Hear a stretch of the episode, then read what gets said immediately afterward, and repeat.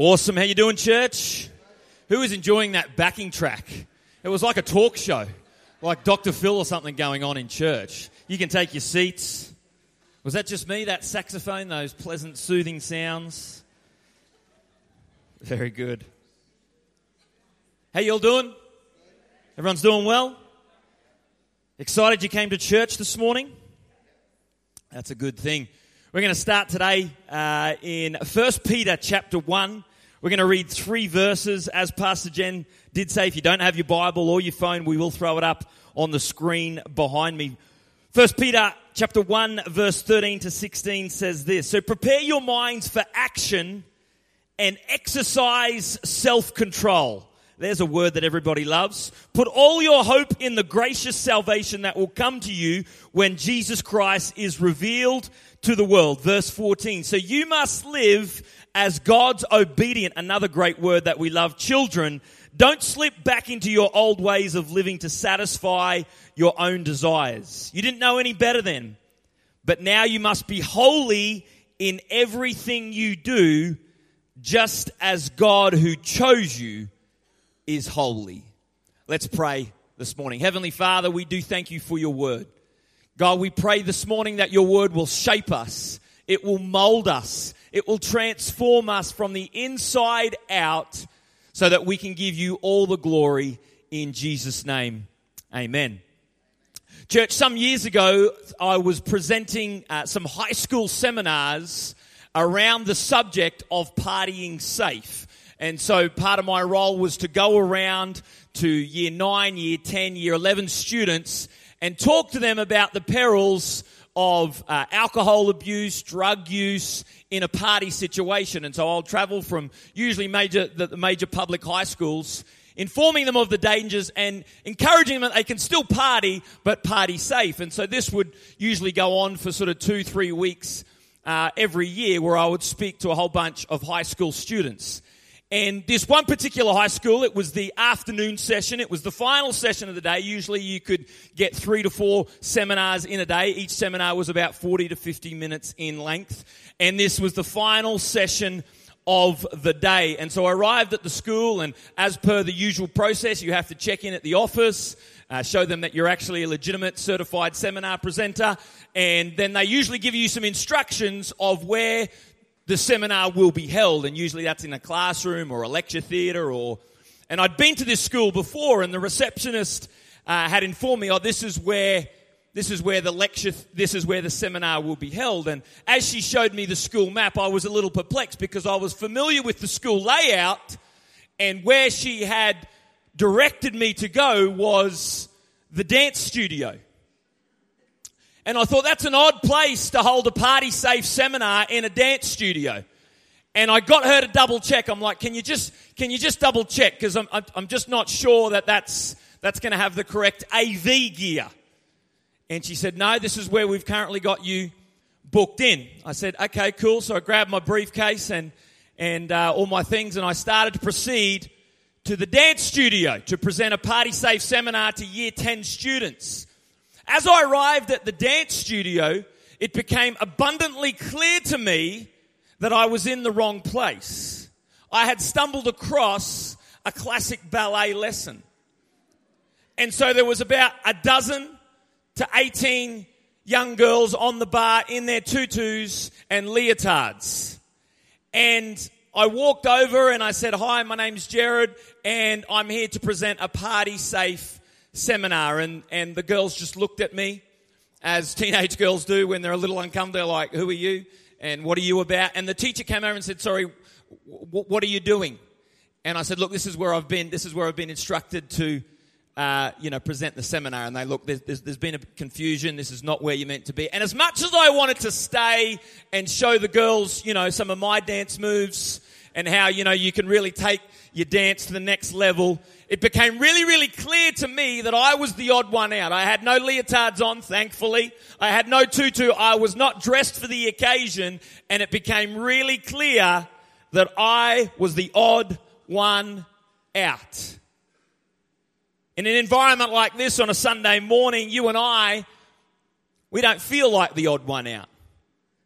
Most of us, if not all of us, we all kind of think the same and we all sing the same songs and we all worship God. And in an environment like this, it, it, it's, it's very, very easy to fit in. But when we step beyond these walls and when we step beyond our Sunday services or our one hour connects, there can be no doubt, church, particularly in the year 2023, we have all felt some form of pressure, the force to conform, to, to compromise, to be shaped and to be molded by this world and its culture. Does anyone know what I'm talking about this morning? Or am I the only honest one in the room? Recently, I read about a 105 year old lady who was asked, What is the best thing about being your age? And she replied, Well, there's not much peer pressure. Not many of us are 105, so we all still feel that kind of pressure. Although we do have a 102 year old in Yakana, Mrs. Muller. I'm sure she's at chapel this morning. And if she's not, we'll ask why. All right? The first question that we should always ask when we open the scriptures and approach the scriptures is what was the original intent and why did the author write that? What was the original intent behind Peter's words and why did he write the letter? The why behind the words, Peter was the author of this particular passage of scripture we just read and he was writing to followers, Gentile believers, non-Jews, of Jesus who were facing persecution and pressure to conform. It was happening back then and it's still happening today. They were facing persecution and they were facing pressure for what they believed. And he was exhorting them and he was encouraging them to live your life worthy of the calling of what God has put on your life. A life where you stand out. A life where you would be different. A life where you would be the odd one out, like I was in that dance studio that afternoon. Some translations read a little bit different to the one that I read earlier. Some say, gird up your loins. In other words, prepare your minds. The original audience that, that was reading this letter, they would have had long and loose garments. And so he used a literal language to illustrate a deeper meaning. He was saying, let nothing hinder your journey. Let nothing disengage yourself from all that would hold you back from what God has called you to do. And go and resolutely live your life in obedience to Jesus. See, I think for some of us, the biggest obstacle to following Jesus is not about having enough faith not about keeping up our Bible reading plans. I think some of the, the, the, biggest obstacle to following Jesus is our craving to fit in. But God has created you and I to a higher calling. He's created us to be different. I want to share around that thought today. Different to make a difference. Different to make a difference. Changing the world without the world changing you. Changing your world without the world changing you. See, when the, la- when the world is loud on perversion, we ought stand on purity. When the, la- when the world is loud on greed, we ought stand on generosity. When the world is loud on hate, we ought stand on humility. When the world is loud on self-centeredness, we ought stand on selflessness. We're called to be different, church. We're not called to fit in. I won't lie to you, church. The last three months in our youth ministry has been quite a challenge. Who would have thought teenagers and misbehaving? Crazy, right? Last three months has been quite a challenge and our youth team have done a brilliant job in, in, in managing a whole bunch of new teenagers that have come into our youth space, which of course we're excited and thrilled about. But if I could pinpoint the issue, the issue is we're dealing with a world culture and a kingdom culture colliding. And so as a youth team and as someone who oversees the youth ministry, we've, we've brainstormed of well, what could we do to help make this environment more palatable? And maybe how do we become more contemporary as a youth ministry? Or maybe we minimize praise and worship, or maybe we shorten the preaching. Maybe we don't talk about the Bible as much. Maybe we don't talk about the Holy Spirit. And you know what? I felt so convicted in my spirit to say, now is not the time to retreat. Now is the time to be different. We're not called to be the scouts group. We're not called to be a sporting club. We're called to be the church of Jesus Christ. And our difference is the presence of God.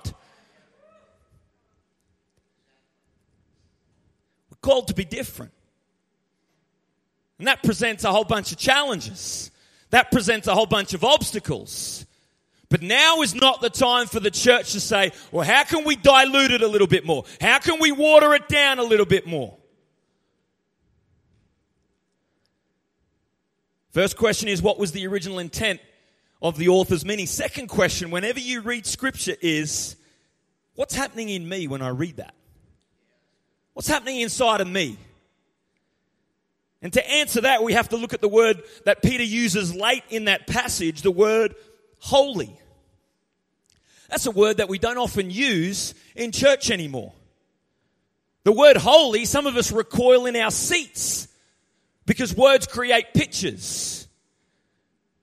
And sometimes we can have true statements in church that create untrue imagery in our minds. Let me give you an example. If I was to say to you, God is our judge, true statement, you can agree with me? God is our judge, but let me tell you what imagery that automatically creates in most of our minds. We think Western world, 21st century court, prosecuting and sentencing. True? And so all of a sudden that's how we view God. That's how we perceive God as this God with a funny wig and a gown on, banging a hammer saying, sentence to death. And that's our perception of God. And yet the original meaning of judge, if we were to go to the Hebrew, means defender and protector. In fact, before King David and King Saul, God had instituted judges to protect his people, to defend his people. And all of a sudden, when we get the correct intent and the correct meaning around the word, we have a different picture of who God is. And so when we say things like, God wants us to be holy, all of a sudden we can have untrue imagery in our minds. By the 1950s in churches, the word holy became a list of things that we can or cannot do. I mean, I wasn't alive in 1950, but I read a book and that's what it said. You can't go to these sort of movies. I remember when Gone with the Wind came out and the church, well, I don't remember it, but I read a book about it.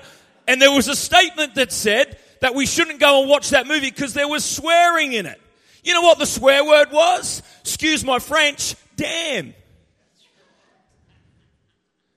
And it was at the end of the movie.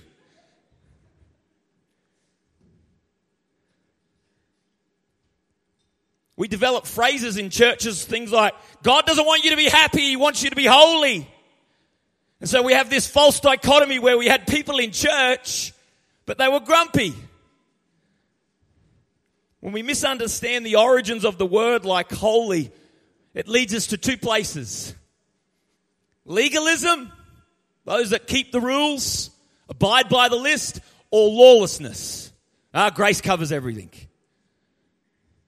And yet the etymology of the word holy has got nothing to do with a list, has got nothing to do with rules. The word holy means to be set apart, separated, inspired. I was at my in-laws earlier this week and my mother-in-law, she is an amazing cook. And that's not the reason I married Ange, just to clarify. But she is an amazing cook and and whenever we're there, I mean, she, she doesn't necessarily get out the fine china, but she has this amazing display cabinet and she collects salt and pepper shakers and just all these amazing ones. And never once, never once have I ever seen her get the salt and pepper shakers out when I've been there. Never once. There was one occasion at Christmas time a couple of years back where she didn't get a salt and pepper shaker out, she got a gravy boat out. It was like all our Christmases come at once mother in law's got the gravy boat out. This is amazing. But whenever I see that salt and pepper shaker cupboard, I mean, their, their use is to hold the condiments, salt and pepper. But they're set apart from the regular stuff. They're set apart from the everyday use. That's how we ought view our lives and our calling that God has placed on each and every one of us. We're set apart. We're separated. The first thing that God breathed on that when, when we read in Scripture was what? Dirt, clay. And from that dirt came what? Came us. And so we're inspired dirt. You came to church and that's what you heard. You're inspired dirt. Leave now and take that with you. So the word holy has got nothing to do with a list, has got nothing to do with rules. The word holy is God has entrusted you with an inspired gift to be set apart and he's asking the question to you and I, what are you going to do with it? That's what holy means. You've been given a gift. You're inspired dirt. You've been separated. You've been set apart. What are you going to do with it? For centuries, the church has believed that holiness is something that can be possessed or attained. And with enough education and enough willpower and enough discipline, we can be holy within our own self-righteousness. Holy, holiness is not something that we possess. Rather, it's something that possesses us. Holiness is not only our position. Ephesians chapter 1 verse 4 tells us that before we were born, God had predestined us to be holy. That's our position. Holiness is not just a position, but it's also a pursuit. Call me old school, but God still has a standard. God still has kingdom values that are found in here for his followers and believers and his disciples to look to, to get our bearings, to navigate this thing called life. God is trying to get our attention to have our eyes set on bigger and greater things. Anytime that you treat something that is sacred like your life, your holy life, you know what we call that? We call that profanity. When you treat something that is sacred, when you treat it common, it's called profanity. Here's my question Are you treating your life, and when I say your life, I mean your soul, and when I say your life, I mean your body? I mean, can we talk about how many Easter eggs you consumed last week? Can we have an honest conversation about that? When I talk about your life, I'm talking about your mind. What, what's it feeding on? Are you treating your life with profanity? Because God has called you to great things. And too often, followers of Jesus, we will treat our lives with profanity. It is something that is sacred and yet we treat it common. Why? Because we want to fit in. Because we don't want to stand out. Because we don't want to be different. We don't want to be that guy or that girl in that room that says something. So when a conversation in the staff lunchroom leads in a certain direction, how do you navigate that? Do you treat it common or do you treat it sacred? When it's a Wednesday evening and no one else isn't around and you're in front of a computer screen, can we have that conversation in church? We're on our mobile phones and we've got unchecked roaming. How do you navigate that situation? Can we talk about that this morning, church? Can we go a little bit old school this morning and talk about what God has called us to? That we shouldn't treat our lives as something common, but you are called to great things. So why would you have yourself in the gutter when you could be up here? He's called you to great things, friend. Three thoughts on being different to make a difference from Peter's encouragement found in 1 Peter. Verse 14, he says, So you must live as God's obedient children. He's making a reference there to the Old Testament story found in the book of Exodus where the Israelites are leaving Egypt, which is a picture, a picture for you and I of our salvation journey. You must li- live as God's obedient children. Obedience is inconvenient and uncomfortable. I won't lie to you. Obedience to God is inconvenient and uncomfortable, and it will cost you something. But hear my words so clearly this morning, church. The price of obedience will cost you far less than the pain of regret ever will. Prevention is always better than cure. And is there grace for every sin? Absolutely. But the cost of obedience will cost you far less than the pain of regret ever will. Obedience is inconvenient, it's uncomfortable, and it will cost you something. Here's the next thing about being different to make a difference. Verse 14 again, Peter says, Don't slip back into your old ways of living to satisfy your own desires. We often talk about in church, I want to live God's will. I want to be in the center of God's will. And that's a great statement to make. But here's the reality of it His will means His way. his will means His plan, His agenda. And though we will never equal Him, Peter's encouraging us to imitate Him. Living holy is not the path to knowing Christ. And that's where I think, in a lot of ways, the church has gone down a slippery slope where we thought abiding by a list is the way to get closer to God. That's what the Pharisees thought. That's what the Sadducees thought. That's what the religious folk in Jesus' time thought. If we can hold to the rules, then we will know God. Then we will have some sort of elitism over people. And sadly, that's where the church has gone so wrong because we've thought we've become the moral policeman because we've, we, we, we live a certain way, therefore we can tell others because we really know God. We're the ones that are close to God because we follow the list. We follow the rules.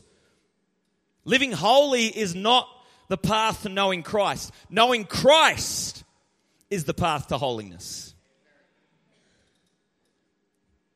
I've been walking with Jesus for only a few short 15 years, and I have much to learn. But let me tell you something that I learned very early in my Christian walk is that I went from looking at my former life, my old life, and I, I used to think, man, I wish I could still do that.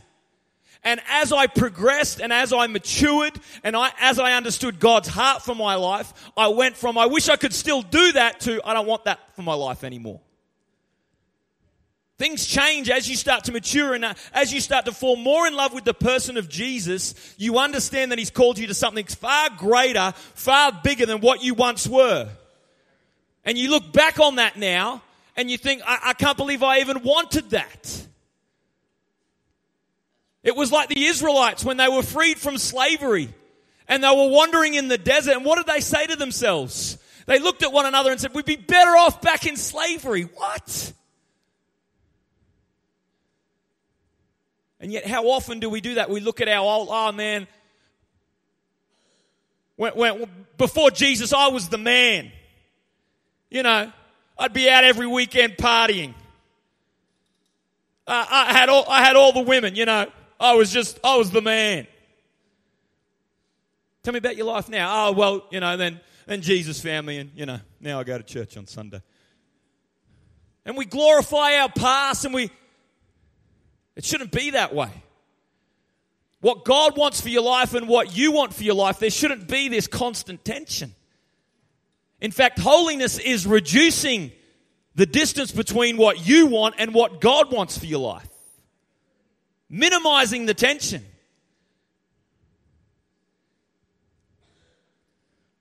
Holiness is not pleading and begging God to adopt my values. Like I said, I'm old school. God has a standard. And it's my responsibility and your responsibility to look to those standards to get our bearings to navigate life. Jesus said to his disciples, Follow me, not believe in me. Believing in Jesus is the start of our salvation, 100%. But following Jesus and believing in Jesus are two very different postures. Following Jesus will cost you something. Following Jesus may cost you friendships. Following Jesus may inconvenience you. Following Jesus may be a little uncomfortable and may even disrupt our lives. It's an invitation that he issues to you and I. Believing Jesus is, He's my Savior. Following Jesus is, He's my Lord, and whatever you want for my life. I'm a living sacrifice. You know, when we read the story about Abraham and Isaac, where Abraham and Isaac took his son up the mountain to prepare a sacrifice. We often think that Isaac was a small boy. But when you think about it, and when you actually do a little bit of research, Isaac was around 20 years old. And so Isaac is a perfect picture that he got himself on the altar with the help of Abraham as a living sacrifice. God, whatever you want for my life. Maybe some of us need to get back on the altar and say, God, I'm a living sacrifice. I've lived to my agenda and my plan and my way for far too long. And God's calling his church back to a standard, back to the holy living. Here's the last thought God is sovereign, but man has responsibility. So often, our natural response when we face a challenge or a struggle is can we just pray about that? And I'm not here to diminish prayer. We can pray and we should pray. And I believe in the power of prayer, and I'll say that from the outset. But if you've got a lust problem and you want to move in with your partner, that's like praying not to have an accident and not wearing your seatbelt. There's an order. And God is sovereign, but man has responsibility. We also have to take responsibility for our choices. Responsibility means establishing commitment. Responsibility means developing habits, patterns in your life and not outsourcing that responsibility or not abdicating your responsibility to prayer. Let's just pray about that. No, maybe we could just make some difficult choices and maybe we could eliminate some things in our lives. No, I'd prefer just to pray about it on a Sunday. Or maybe you've got to make some hard choices that are going to inconvenience you on a Wednesday afternoon. In an environment like this, it's easy. Oh, let's just pray about it. And I'm not, I'm not diminishing prayer. But we cannot abdicate our responsibilities as followers of Jesus.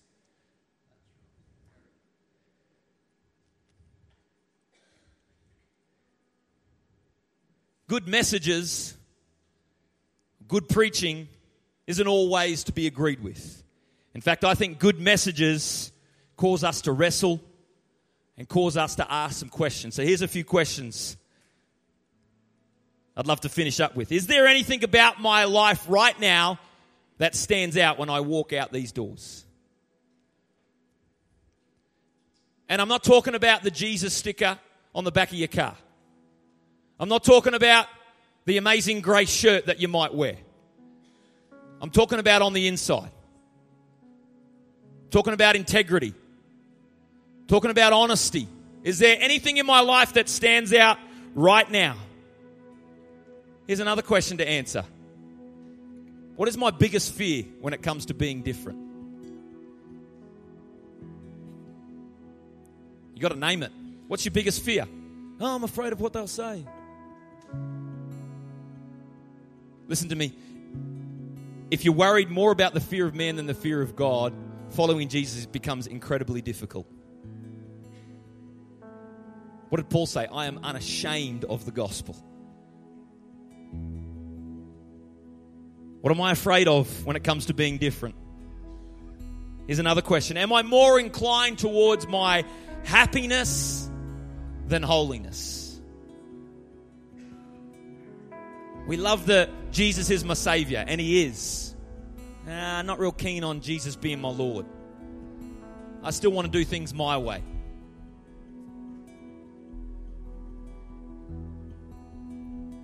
Is there anything about my life that stands out right now? What am I afraid of when it comes to being different? And am I more inclined towards happiness rather than holiness? Would you stand with me, church?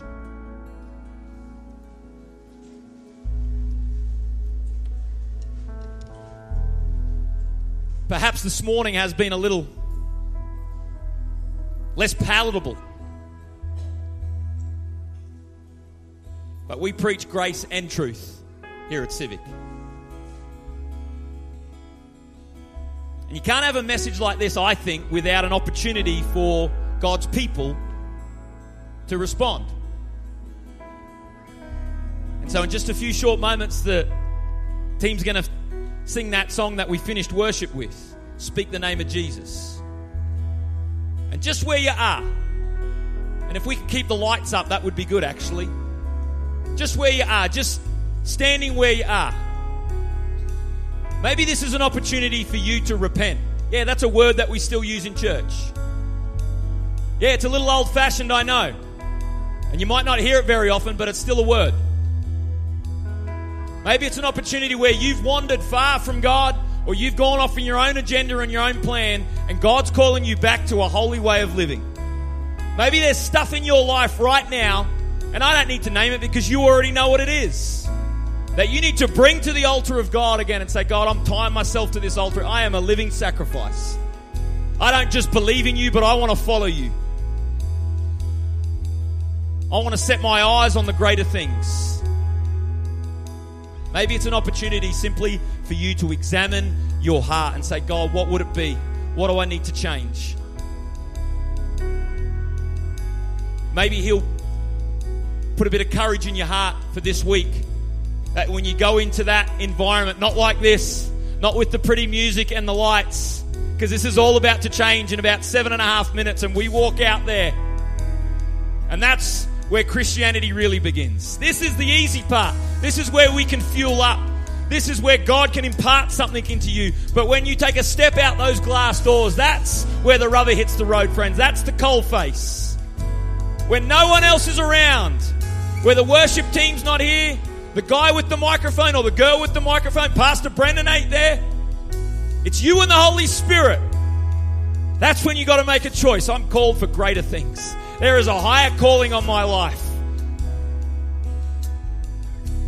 I am unashamed of the gospel. I am salt and light. So come on, as the team begins to sing, just take a few moments. Examine your heart. God, what would it be? What needs to change? How do I respond from a message like this?